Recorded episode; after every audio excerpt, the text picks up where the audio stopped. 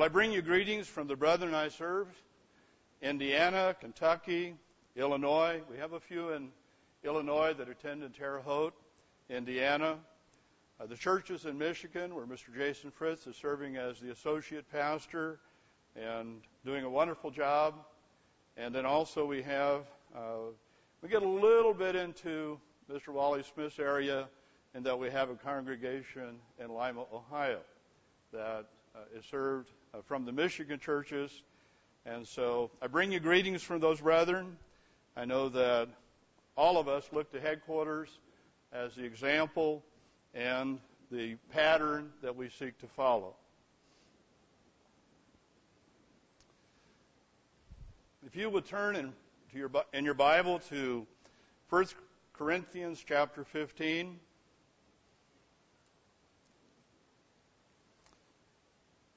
We refer to this particular chapter as the resurrection chapter.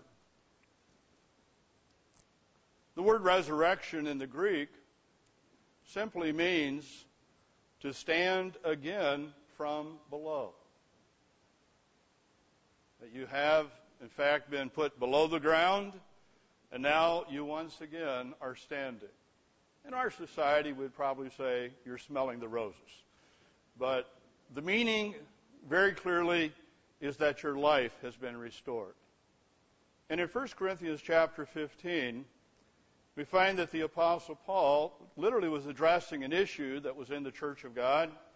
And I would like to start there in verse 12. It says, Now if Christ is preached that he has not been raised from the dead, or that he has been raised from the dead, how do some among you say that there is no resurrection of the dead?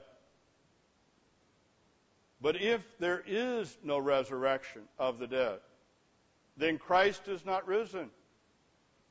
And if Christ is not risen, then our preaching is empty. And your faith is also empty. Yes, and we are found false witnesses of God because we have testified of God that He raised up Christ, whom He did not raise up, if in fact the dead did not rise. For if the dead do not rise, then Christ is not risen. Know, brethren, why would we be here? Except for that promise, the promise of life. Said, if Christ is not risen, your faith is futile. You are still in your sins. So this is a very core doctrine.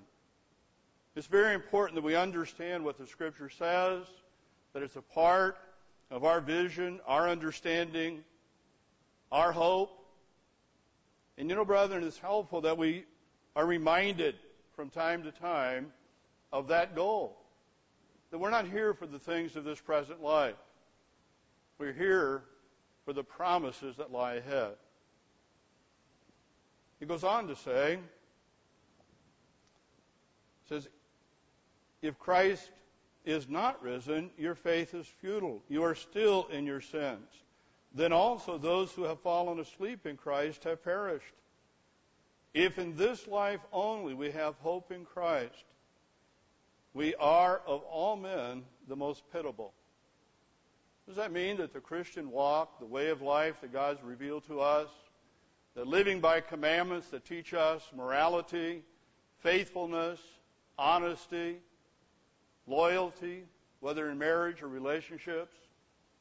Does that mean that's wrong and that's not an abundant way of life? No, that's not the intent. That's not what Paul's talking about. What he's talking about is that we have a great hope. It's something we desire. It's something that many of God's servants literally gave their life. Their life was cut short.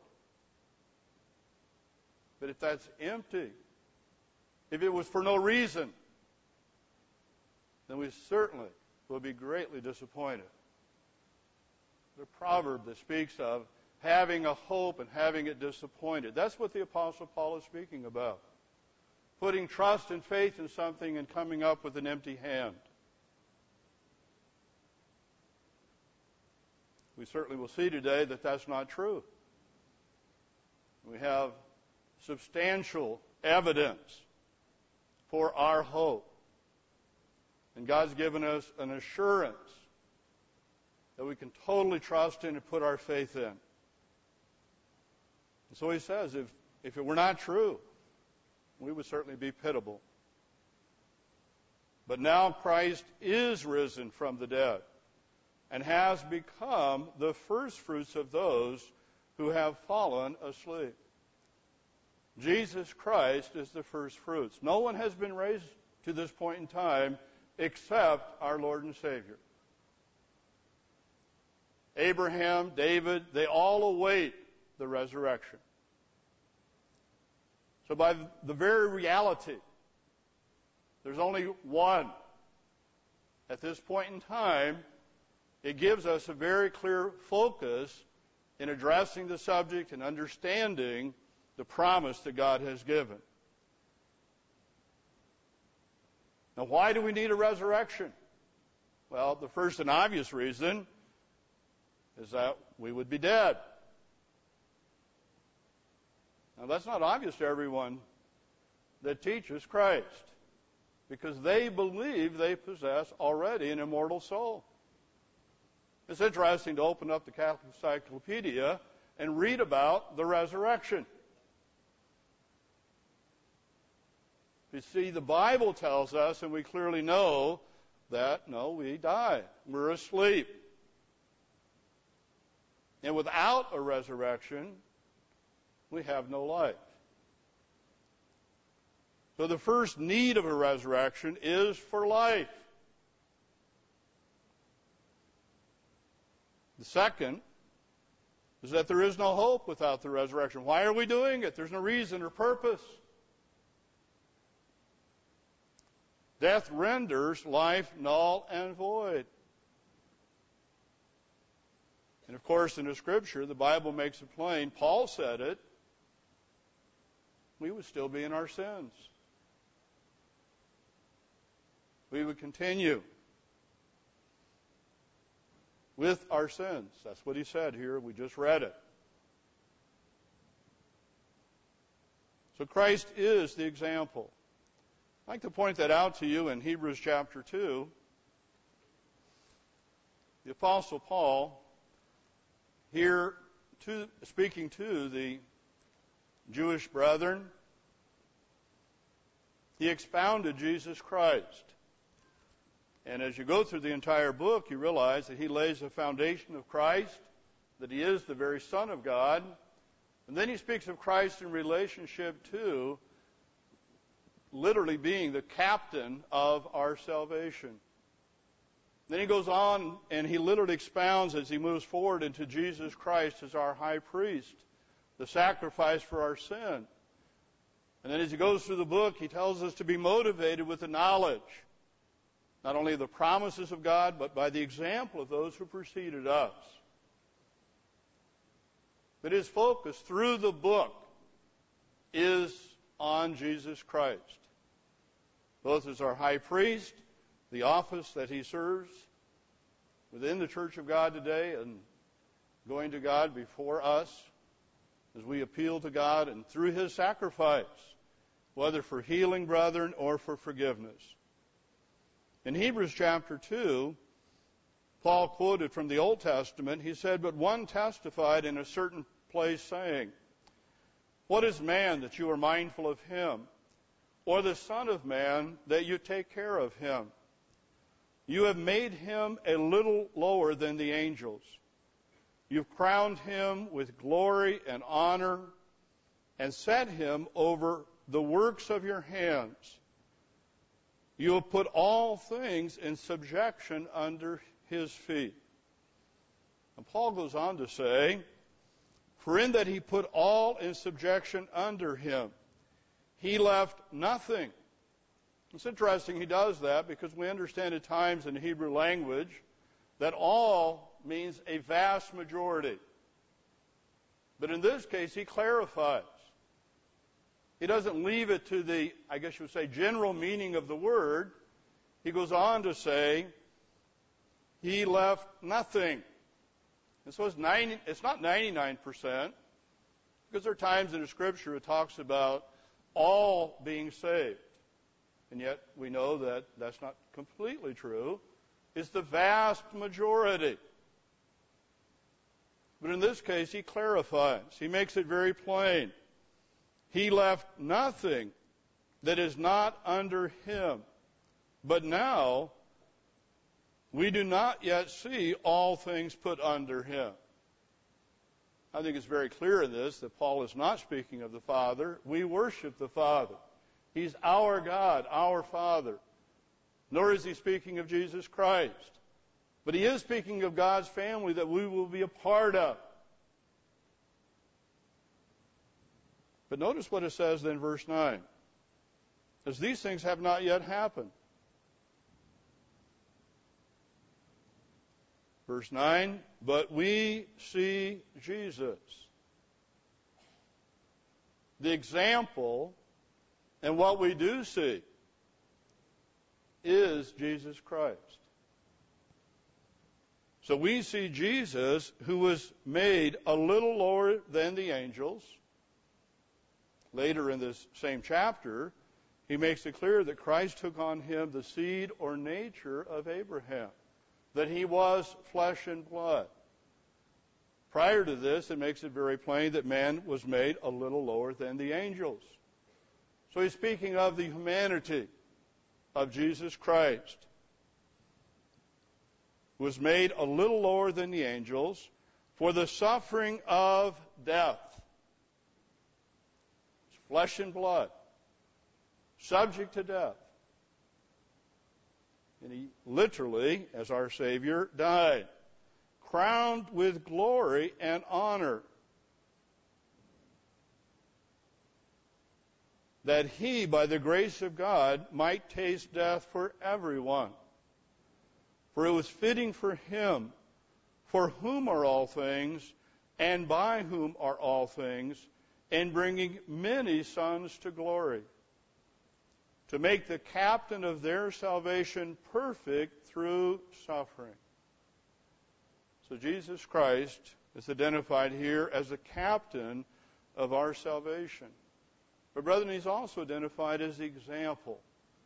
It's where we can look and see and understand the very promise that God has given of the resurrection.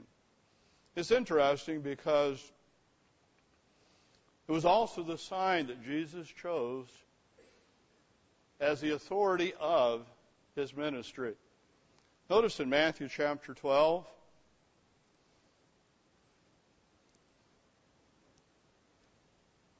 in Matthew 12, we find here a situation where the Pharisees and Sadducees, they wish to, in some manner, discredit the miracles and the ministry of Jesus Christ. And so they accused him of working not by the power of God, but by the power of Satan. And he very, very strongly and straightforwardly corrected them.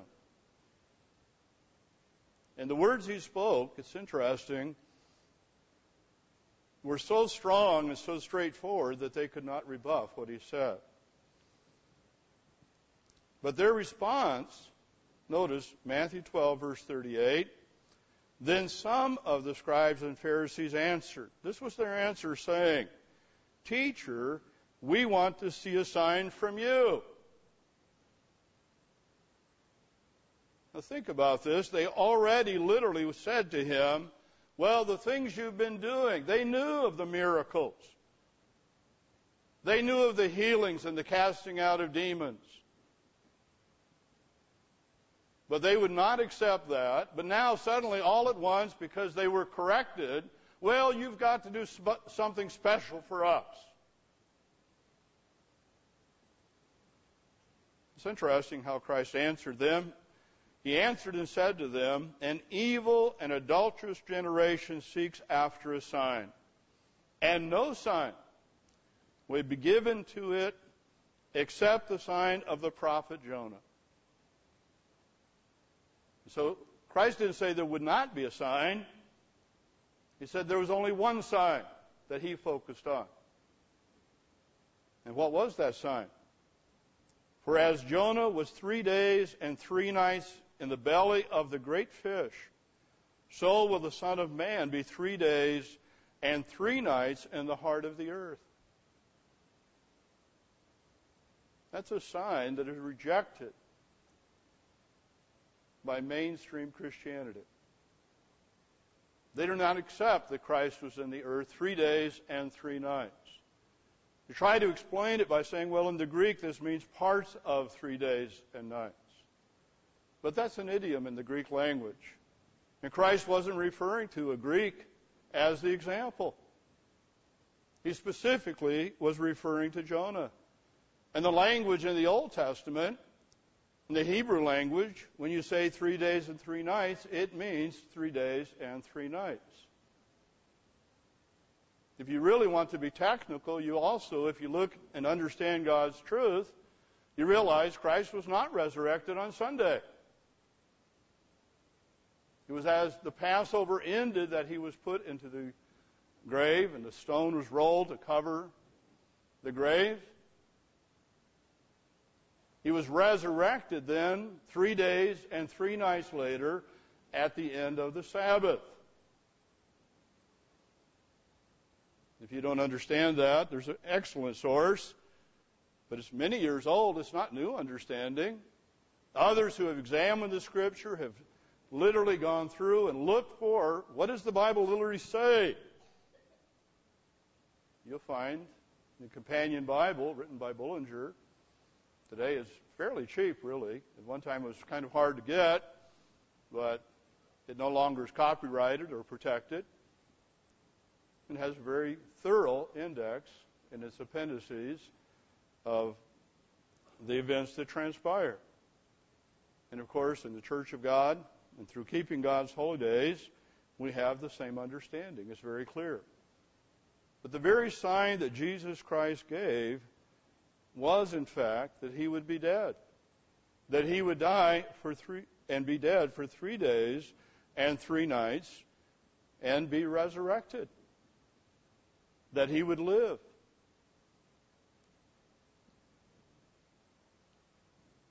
When Paul wrote of the resurrection, he spoke of those who witnessed the resurrected Jesus Christ.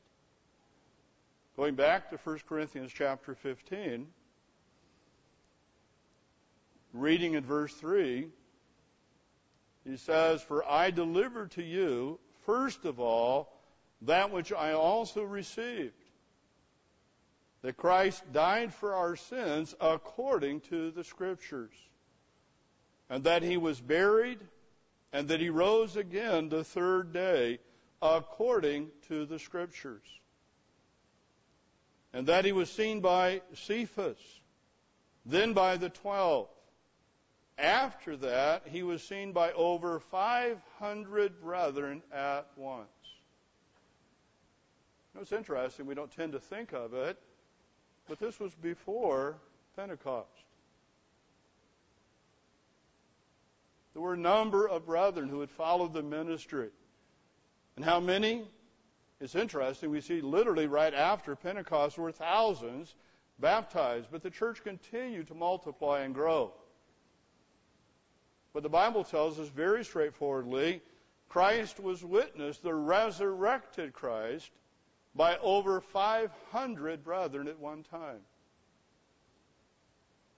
We have 223 here today. But double this audience, and we still fall short of that number. Now, I know Mr. Meredith, he was he's from Missouri. And that's the show me state. Well, you don't totally have to be from Missouri to have that attitude. Because I know for sure that if I lived at that time and I had an interest in what was being taught, that if I had within my power the means to go and find one of these people, because see, Paul says, when he speaks of the 500, he said, of whom the greater part remain to the present. but some have fallen asleep. So it's not 500 now available, but the greater part. And I don't believe he is talking about 251. Now, Corinth was a city where people traveled and traded. And I suspect that some would have had opportunity and would have gone to find some of those who were present. What was it like? What took place? How many? And you know something? If you've traveled into the area where the 500 people were together, especially in a society that's not as mobile as our society, you would not ask one. You would find out, well, who else was present? And then you would perhaps put together a little bit of a, a mental notebook of what did this person say? And then go over to the next person and say, well, could you tell me? And you know what would happen if you do that? You might see four, five, maybe ten people. It would lose credibility if their stories varied. But they would not. They may see a somewhat different perspective depending on where they stood or their position, just as we would perhaps if we saw an automobile accident. And depending on what corner you were standing, you would see it a little differently, but you would still see the same thing when you put the pieces together. And I'm absolutely certain, knowing human nature, knowing by nature, that I would seek to find out.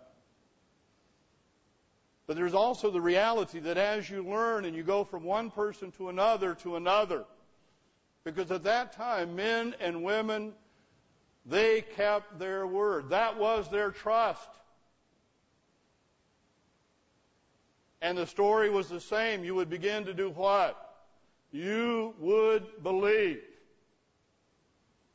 We have a powerful testimony in God's Word.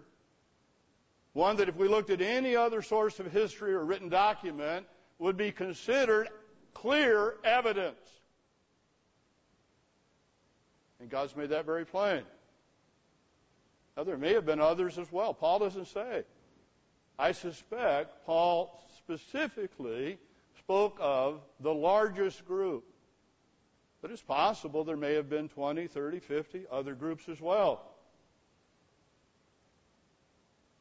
But we know for certain there were 500.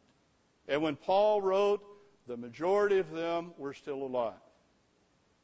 That also gives very strong authority to the words of the Apostle Paul. Because he had witnesses.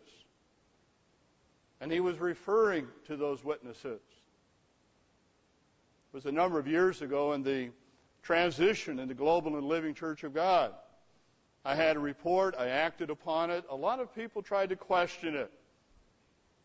And because I communicated about it, I finally, in frustration, wrote, because it took place in the state of Michigan, I wrote to some of those who were skeptics and I said, look, there is a cloud of over 100 witnesses of God's people in the state of Michigan. If you don't believe me, check with a few of them. No one again responded in criticism to my report. It stopped. The Apostle Paul says there were 500 witnesses. so God's given us powerful evidence just in the witness of those who saw the very resurrected Jesus Christ. Now, is that the only witness? No. There's some who say, well, you don't find the name of Christ anywhere in public documents. That's not true. You can simply go on the internet, type in Jesus Christ, any kind of, and you will immediately see there were several documents, several various historical references to Jesus Christ. But what, you, what is even more powerful is how Christianity mushroomed throughout the Roman Empire. It was like a wildfire that spread across the empire. Only a few years ago, I was reading about the events in Egypt. and always known that there was a segment or a part of that population that are basically mainstream or Orthodox Christian. I say Orthodox is through the Eastern Orthodox Church. Most of them, not all. But I was surprised to find in history that from about 100 to 600, the nation of Egypt was a Christian. That's the title we use in this world. A Christian nation. That the majority of its people starting using the name of Christ. If you start reading about what happened in that period of history, you find that Christianity or the name of Christ spread. Why? Well, he was just a popular guy. no. There were hundreds of witnesses of his resurrection. There were also witnesses in Jerusalem of people at the time of his death that some knew and they saw them physically brought back to life. They didn't see them literally resurrected, they saw them suddenly on the streets. Some may have attended their burial or perhaps their family. Events took place that shook the world. Not in the way that we would today because they didn't have the internet. They didn't have literally today an event takes place, you can get ahead of your you know, news station. You can go to YouTube. And with sometimes within minutes, someone is, someone is posting what transpired the other side of this planet. For something such as the movement of Christianity that moved across, not that all were Christian, not that God called all of them, but there was something very powerful that took place, and that was the knowledge of the resurrected Jesus Christ. So God's given us a very powerful witness of the promises given to us. Now, with that, it's amazing that in the church of God, there would be those, let's go back to where we started in 1 Corinthians 15,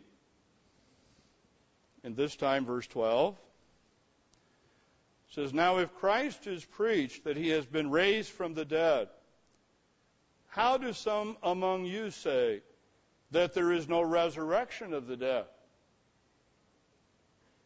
How could you be in the church of God and begin to think there's no resurrection? Where would such an influence come from?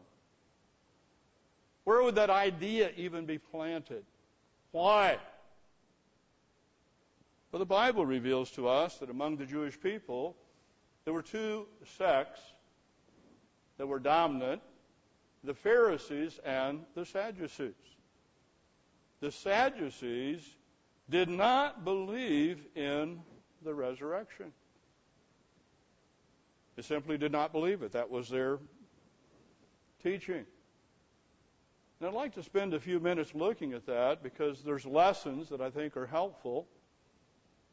It's important to realize that the influence actually touched God's people. Those to whom the Apostle Paul preached Jesus Christ resurrected. That clearly was why they had become a part of the church of God. Let's notice starting in Matthew chapter 22. Because we see here, they used some of their confusion.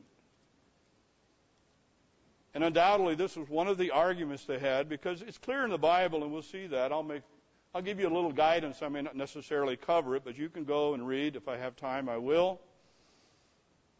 But here we find in Matthew chapter 22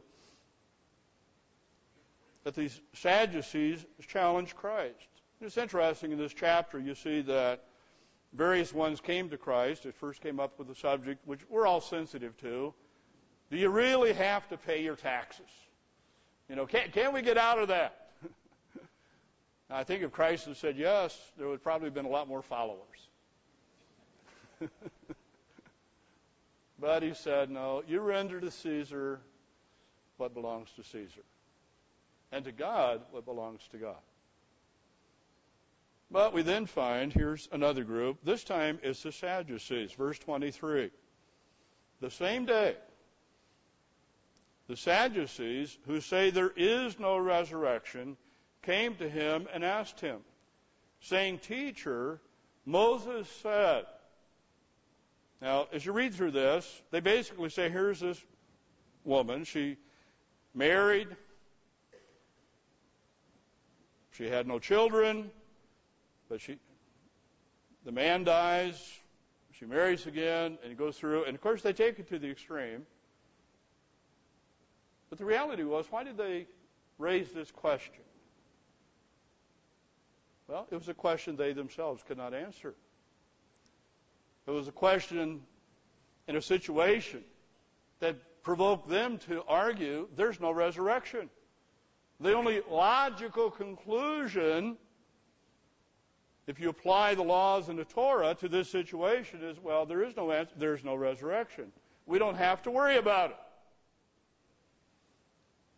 And how did Christ respond to them? Verse 29 Jesus answered and said to them, You are mistaken, not knowing the Scriptures nor the power of God. Now, what Christ said to them is very interesting because the Sadducees particularly prided themselves in knowing the Scriptures. They rejected a number of the writings and the Talmud that the Pharisees they felt had added. They prided themselves in that we keep the Torah. We do not add to it. We do not subject ourselves to those judgments.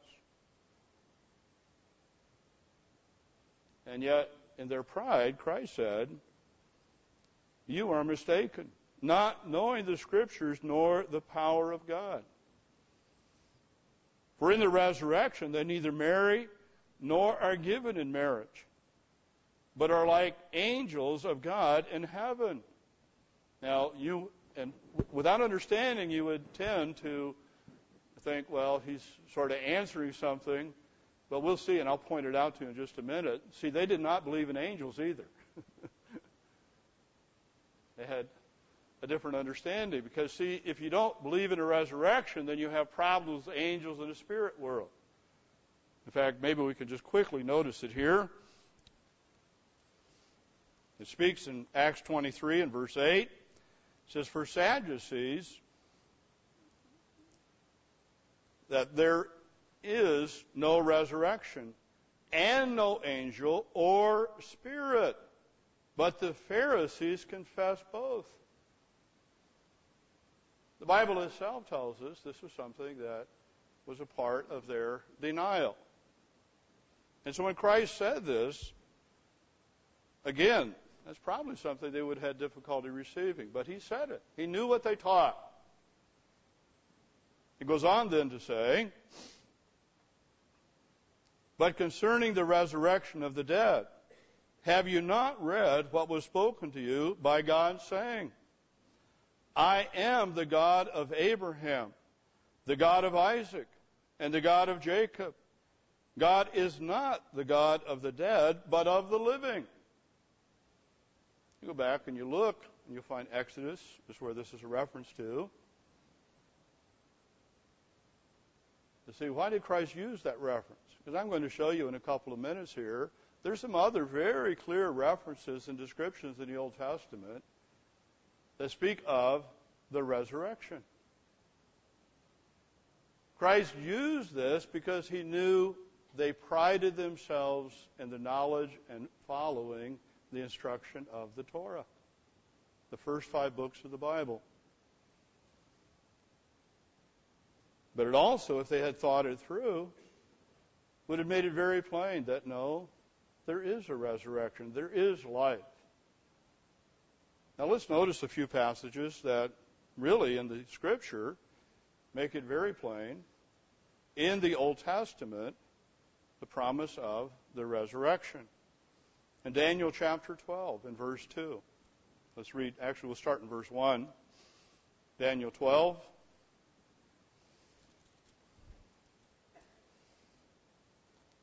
Says, At that time Michael shall stand up, the great prince who stands watch over the sons of your people. And there shall be a time of trouble, such as never was since there was a nation, even to that time. And at that time your people shall be delivered, every one who is found written in the book. And many of those who sleep in the dust of the earth shall awake. Some to everlasting life. Now, I do not know how the Sadducees debated this. I suspect, I would think anyway, the Pharisees would bring it up because they would debate, they would argue. It's very plain language. Some to everlasting life. Very plainly, they sleep where? In the dust of the earth. Some to shame and everlasting contempt. Just notice what Job said. And, and you'll find other scriptures. I don't want to dwell on this too long. My reason for going here, brethren, is to help us understand what was happening in God's church. Notice in Job, and we'll come back to some of the lessons perhaps we can think about, and I'm sure there are others that I have not thought of. But in the book of Job, we read what Job said.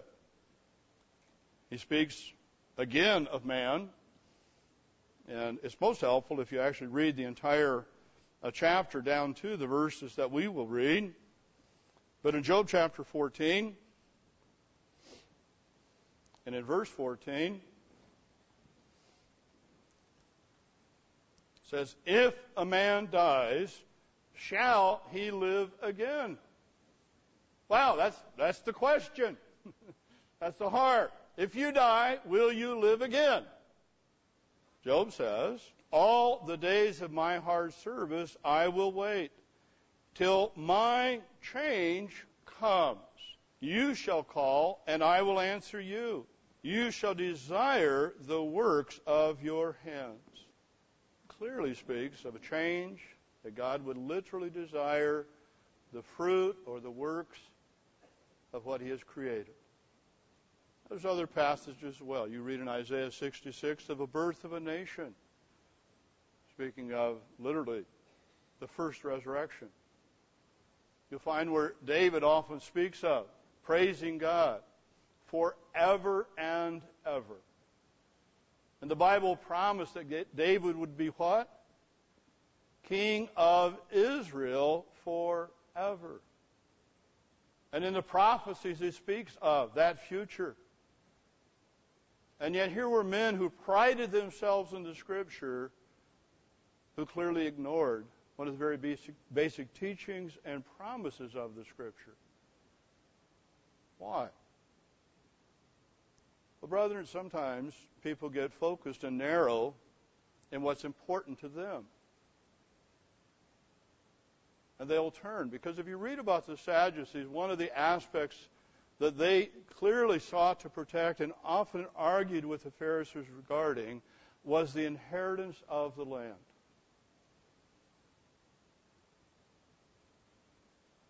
They talked about if parents only had a daughter, who should inherit. The Pharisees, if there were sons of the grandparents, they believed the land should been, then be divided according to the grandparents of the daughter. In other words, they would look to the other side of the family, not on the one side, for inheritors. They argued that. They would not accept that. There were other areas of differences as well, and their belief literally blinded them. Their preconceived ideas, rather than looking openly at the Scripture and saying, What does God say? What is His Word? They did not do that. In the New Testament, God tells us of the Bereans. I happen, by the way, to pastor the church of Berea. At one time, I pastored, to my knowledge, the only churches in the living church of God that met in the upper room, and also at the same time, I was a pastor in Berea. Now, in Cincinnati, at that time, we were meeting in the upper room of a hall. and so I would tell the brethren, we had fun about it. But we have a wonderful small group in Berea, wonderful brethren there. But the scripture tells us of the Bereans. And what was their spirit? They listened, kept their mouths shut, went home, and did what? Proved whether those things were in the Word of God. They got their Bible out. And they began to read and study. And they proved whether those things were in God's Word. God gives us that example. It's interesting if the brethren in Corinth had followed that example, none of them would have been literally in a position of doubt. Because I suspect what transpired were issues that created doubt. God does not, brethren, teach us in a manner of doubt. When God gives us the promises, the scripture very clearly tells us in the book of Hebrews, and I'll just mention it and point out a couple things in Hebrews chapter 6, that God not only gave the promises, that He wanted us to have a strong conviction. He wanted us to be sure of what we believed. And so He not only gave the promises and clearly revealed them and the circumstances surrounding them, and in the New Testament we find them expounded, the Apostle Paul also, understood that in doing this, God wanted that we would be absolutely assured of them. And so what did God do? Well, we read in Hebrews chapter 6, the last part of the chapter, verse 14 saying, Surely blessing I will bless you, and multiplying I will multiply you. That was God's promise. Verse 13 says, But when God made a promise to Abraham because he, because he could swear by no one greater, he swore by himself. God gave the promises and an oath. It may not mean quite as much to us in our society because we would want it in writing. That's our society. And you know what? God provided it in writing. it's on your lap. And to those who wanted a word, God not only gave them the word and the history of it, then he swore by oath. What was his purpose? Why did he do this?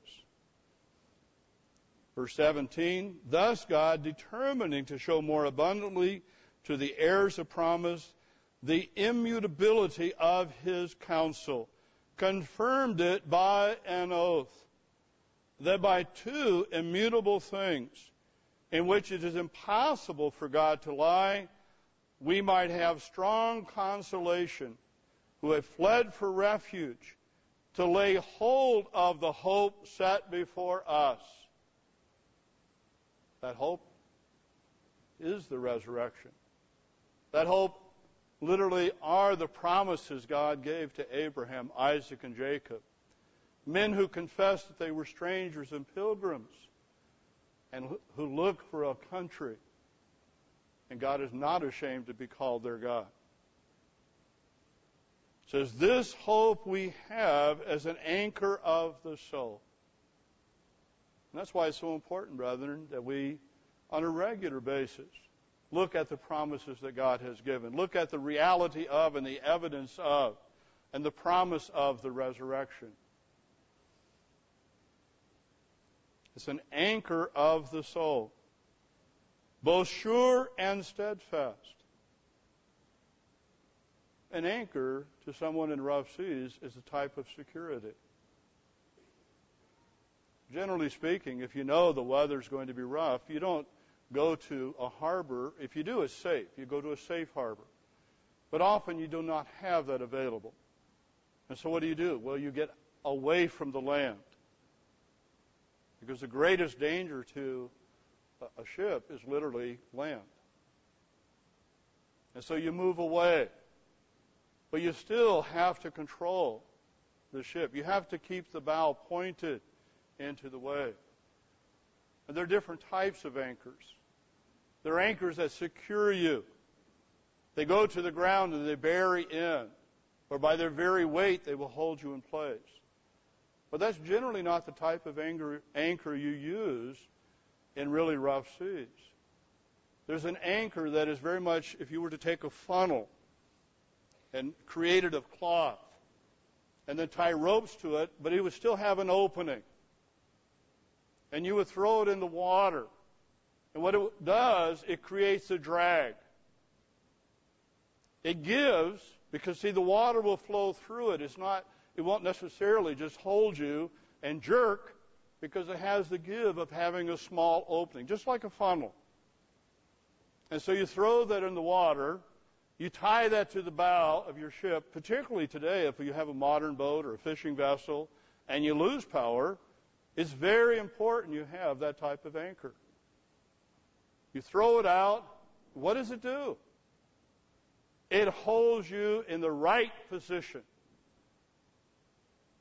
And so as the waves come, your bow, you do not turn sideways. The very force of the wave corrects your position and provides safety.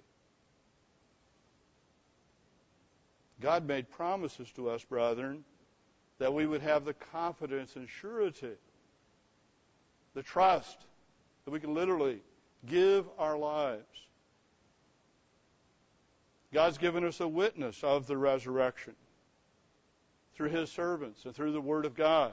And as I said, we not only have the Word, we have it. You know, it's our society. I want it in writing. we have it in writing. It's interesting that God would do it at a time when that's the approach of so many people. Not that it's brand new. We certainly find there were old documents uh, in various times in history. But we have it in a way that it's not been available for the vast majority of history. We each have copies, and I suspect most of you have several. I certainly do. In fact, of this particular edition of the New King James, I believe I now have four. Now, I, I have not used the others, but this is the Bible I speak it from, and I do not mark it. But over a period of time, if I forget where something is, I know where it is on the page. And I've been through the experience, and by the way, this is also large print. That's why there's four of them. and I found out that the new edition of it moved things around a little bit. But I'm like most of the ministers, and over a period of time, if you've been in God's church for a period, you may not necessarily remember the verse, but you remember, I know it's up in the left hand corner. So you can flip a couple pages and bang, you're right there. And it's important to me. I actually purchased two. I mentioned it in church. I, by the way, four is enough. Because I mentioned in church, and I had two brethren separately and individually come to me and say, Well, Mr. Greer, I have a copy of that, and I'd like to give it to you. So I, I now have four.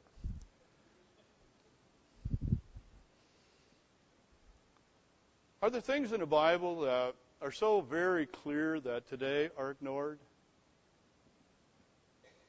I'd like to point out just one area. It actually has to do with the resurrection. It's ignored. There are many things, but I speak specifically of a promise that God has given. In 1 Timothy chapter 2, verse 3, 1 Timothy 2, verse 3 For this is good and acceptable in the sight of God our Savior who desires all men to be saved and to come to the knowledge of the truth. There are thousands of churches that cannot explain that passage. They ignore it. They say, well, we have to have a mission, all, but the reality is, what do they then ignore? Well, there are literally billions of people today on this planet who have no interest in their missionary. Is that the only time God says it? No. 2 Peter chapter 3, verse 9.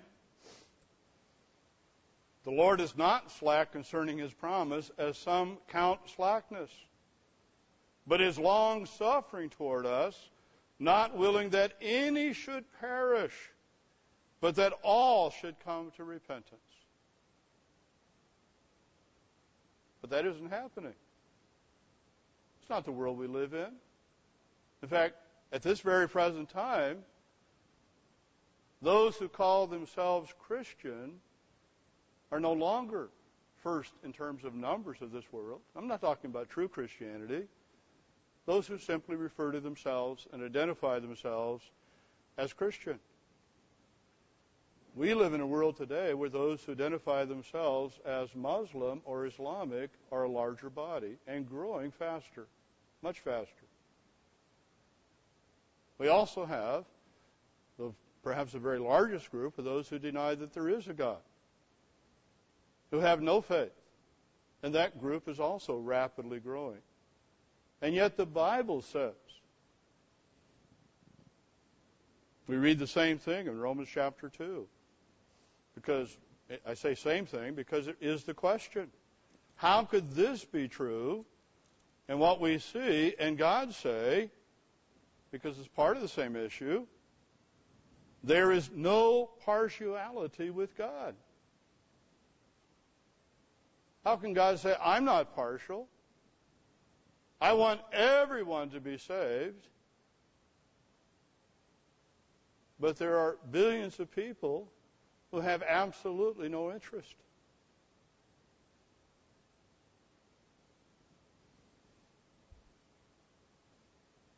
If you search the scripture, if you open your mind and say, Is there an answer? and you begin to search the Bible, then you find an answer.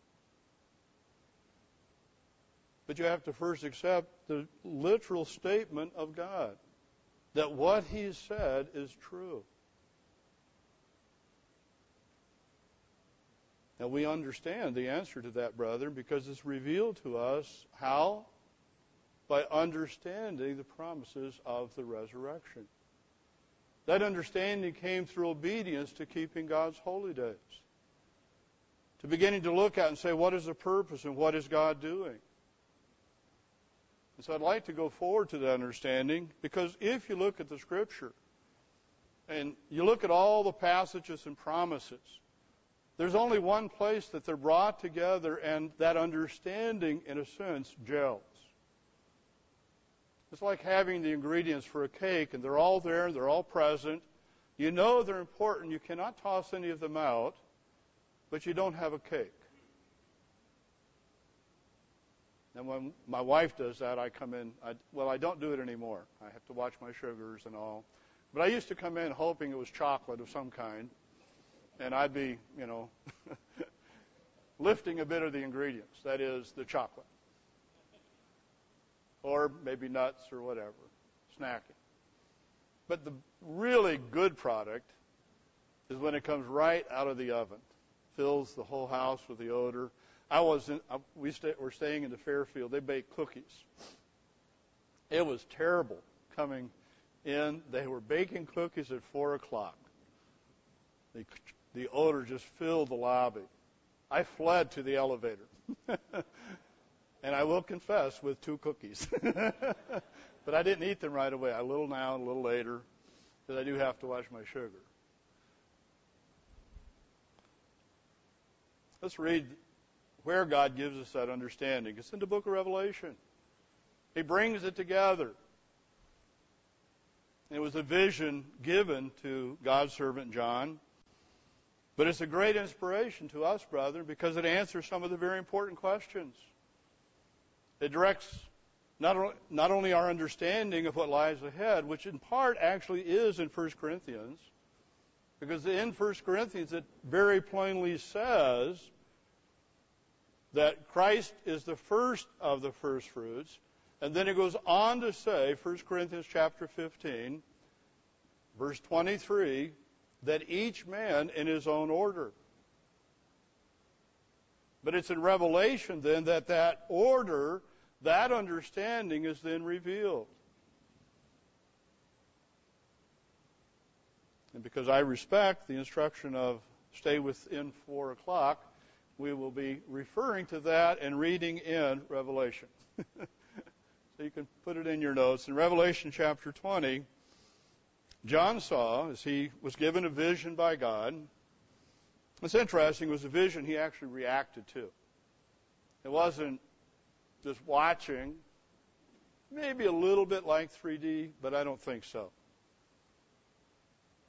Uh, if you've been to 3D, maybe with a group of people and got your glasses on, and you're watching, and suddenly something comes out. I remember being down in Disneyland, Disneyland I believe it was. We were in Florida, uh, and we were watching uh, video. I do not see from one eye. I've not for my adult life. And, and so 3D, I enjoy the audience almost more than the picture. and so I was sitting there and, and my wife and we had other family member, members with us and something, they're all ducking, you know. And then every, I remember everybody jumping and screaming. There was a little bit of air that came up under the skirts and along. I even reacted then, but but I mean, that was in combination with something else, and and, the, and I remember my wife. I don't remember she screamed. I don't think it was very loud. It was very dignified, uh, very womanly, Uh, feminine, graceful expression of surprise. I will be going home with her. I suspect what John experienced would be more what we think of as virtual reality.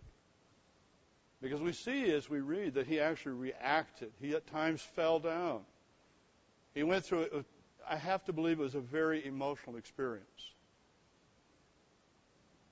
We read in Revelation chapter 20, verse 1 tells us, Then I saw. So he was seeing. This was a part of what God revealed to him. It speaks of Satan being cast into a bottomless pit. A seal was set on him so that he should deceive, verse 3, the nations no more till the thousand years were finished. After those things, he must be released for a little while. I saw thrones, and they sat on them, and judgment was committed to them. It's interesting, brethren. I don't think we tend to notice this. But the first thing he saw were thrones. It says, Then I saw. If you think about it consider why did he first see thrones and individuals who were placed on those positions of responsibility and authority? God's already made certain promises, brethren. We know them. David will be king of Israel. The apostles will judge each of them the tribes of Israel. Abraham, the Bible tells us, is the father of the faithful. It repeatedly tells us of Abraham, Isaac, and Jacob, our father spiritually, that is of this flesh. It's interesting also that in Revelation chapter 3, God says to the Philadelphia church, Let no man take your crown. Christ told his disciples in John 14, I go to prepare a place. In my Father's house are many offices. We read here the first thing he saw was, in fact, thrones, and they sat on them, and judgment was committed to them. Then I saw the souls of those who had been beheaded for the witness G- to Jesus and for the Word of God. But notice, this is time specific. It doesn't go back and look back through all of human history. That certainly happened to some of those that God said, literally, He tells us will judge the tribes of Israel. Some of God's servants, the apostles, all but one were martyrs. It's time specific to what? Who had not worshiped the beast or his image and had not received his mark on their forehead or on their hands. And speaking of those who lived literally at the very end of the age and who go through that period of time that the Bible speaks of as the tribulation. It's interesting because God does say of them, they will rule with him. They're part of his very family if they come to repentance. But it's just interesting when you read it to realize that very clearly here there's a distinction that takes place. They lived and reigned with Christ for a thousand years, all of them. It's not that they did not, brethren, but we sometimes talk in God's church about responsibilities and how God is building. And He certainly is. If we pay attention, we realize that if you're a part of Philadelphia, God says you have a crown. And that's important. Doesn't say it without purpose or meaning. And it's clear that what John saw has purpose. Now it goes on to say, the rest of the dead did not live again until the thousand years were finished. If you have difficulty understanding what the Church of God teaches regarding the resurrections, the very simplest and helpful way to understand it is to draw a line on a blank piece of paper, nice, nice heavy line, and above that line are those who stand above. Below that line would be those who are asleep. And you simply identify with stick figure. There's only two groups prior to this point in history. Those called of God and those not called. Then you come to the time of the return of Christ, and of course Christ, you could, I guess you could include him as well because you could put him above the line and then in three days and three nights, below the line, and you bring him back up as King of Kings and Lord of Lords, as the Lamb of God, as the one the Bible speaks of and gives us detail of in Revelations 4 and 5 in terms of the role that he will play for the very family of God and our salvation. But if you do that, then you just follow the figures, you follow each group, and put together and answer each question what happens to each person or each party.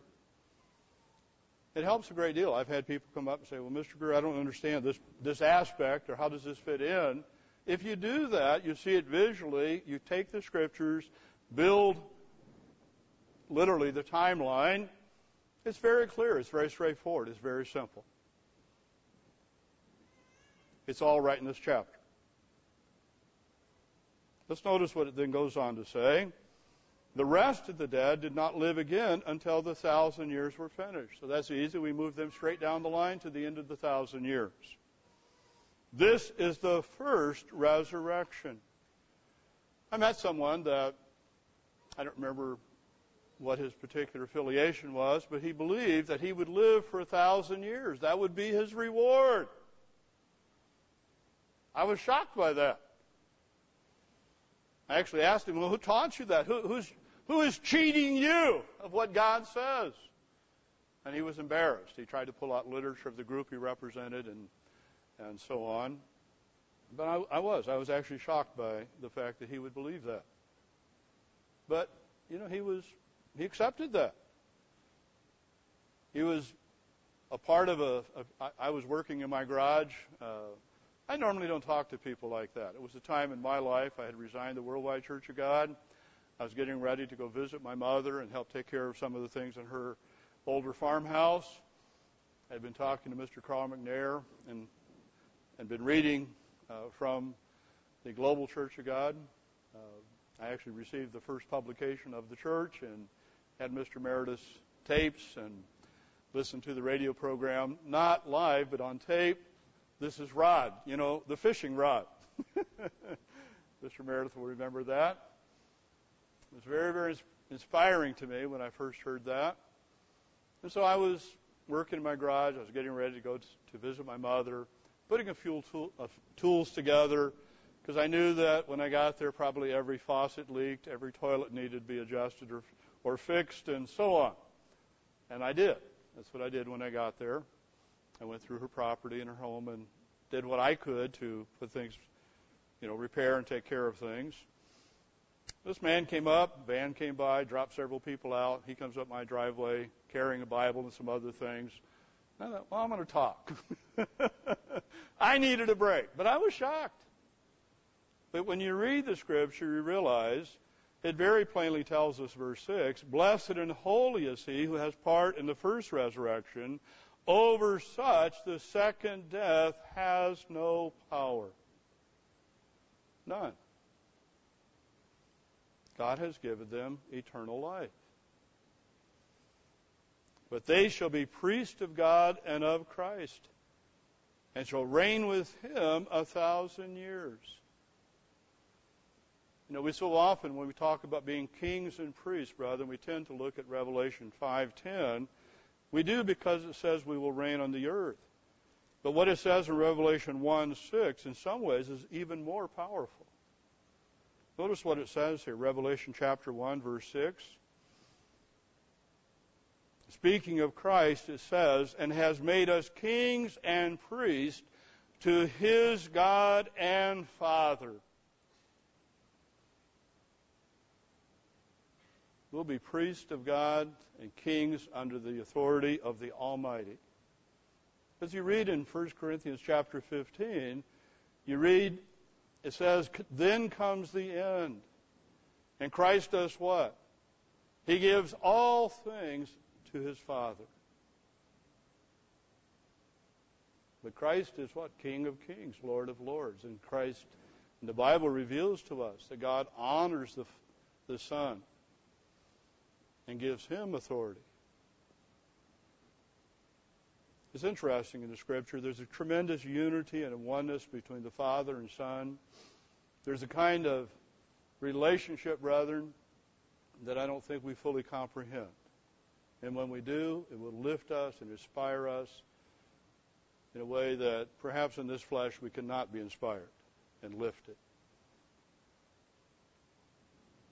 But it's plainly stated in the Scripture. We then read on in Revelation that Satan is released. Verse 13, excuse me, verse 11. Then I saw a great white throne and him who sat on it, from whose face the earth and the heaven fled away, and there was found no place for them. I saw the dead. We have a line now, so we take those that are under that line and we simply extend them in. Now they suddenly are there. It's at the end of the thousand years. It's finished. God has allowed that period of time to come to an end. Perhaps that was his purpose in releasing Satan. That's always been my thought.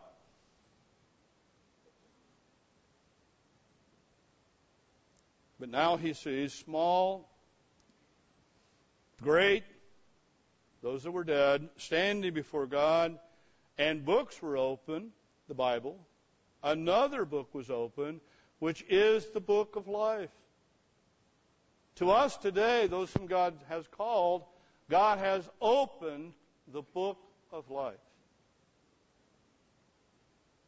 That's not true of the millions and billions that have never heard his name or that God has not given understanding.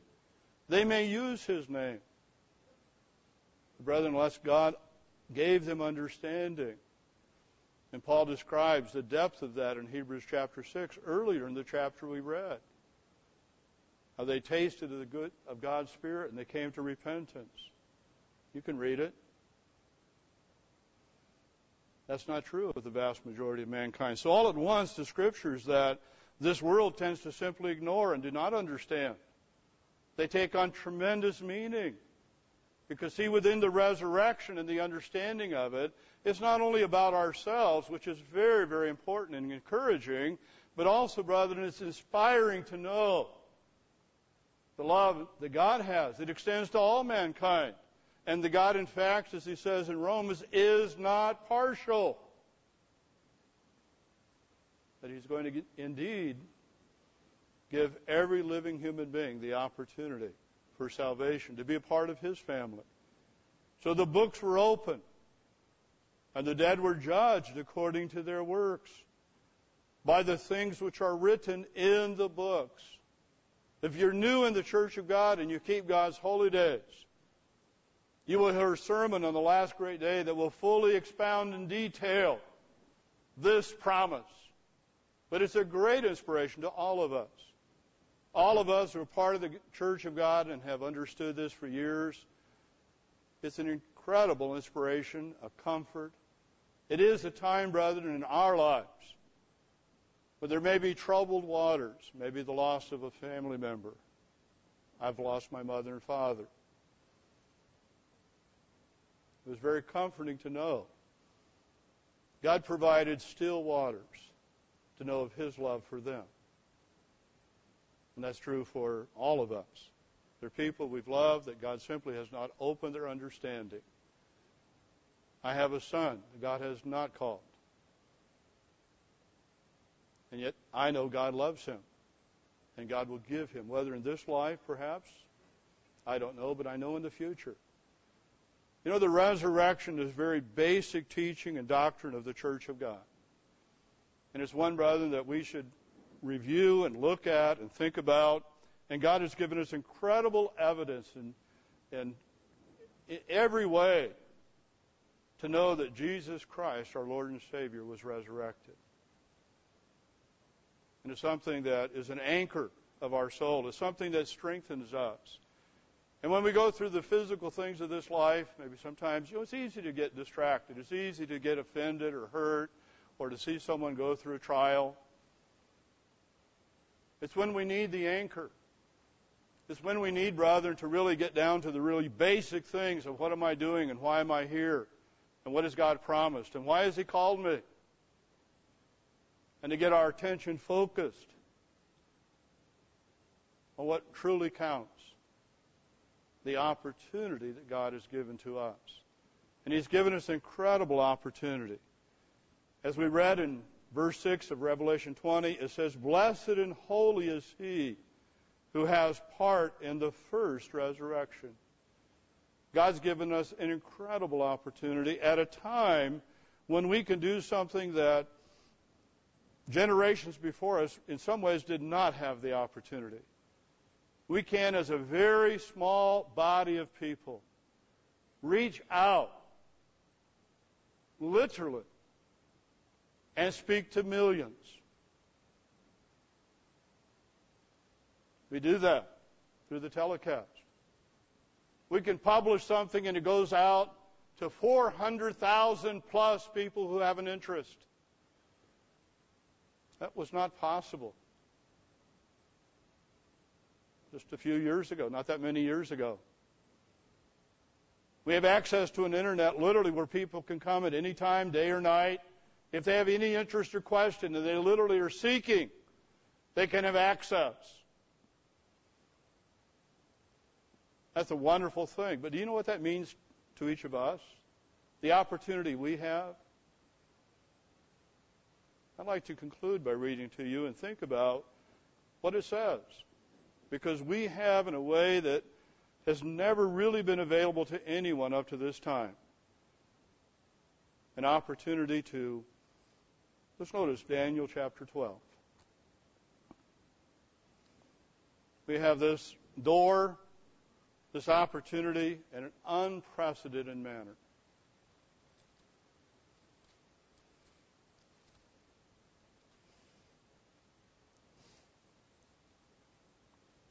It says in Daniel chapter 12, verse 3 Those who are wise shall shine like the brightness of the firmament, and those who turn many to righteousness. Never have God's people had such an opportunity to turn so many. When Paul traveled, he could speak. He had behind him the powerful witness of the resurrected Jesus Christ, and it swept that time.